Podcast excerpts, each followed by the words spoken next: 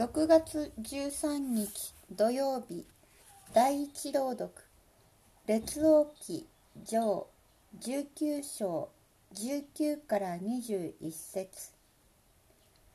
列王記その日エリアは山を下り12区引きの牛を前に行かせて畑を耕しているシャファトの子エリシャに出会った。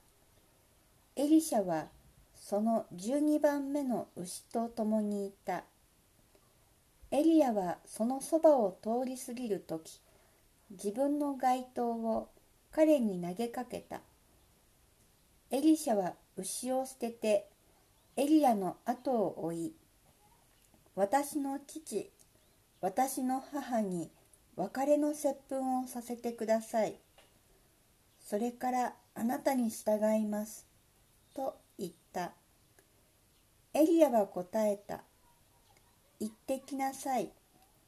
私があなたに何をしたというのか。と。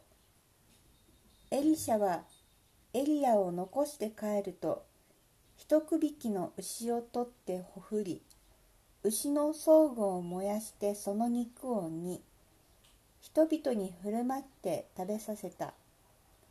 それから彼は立ってエリアに従い彼に仕えた。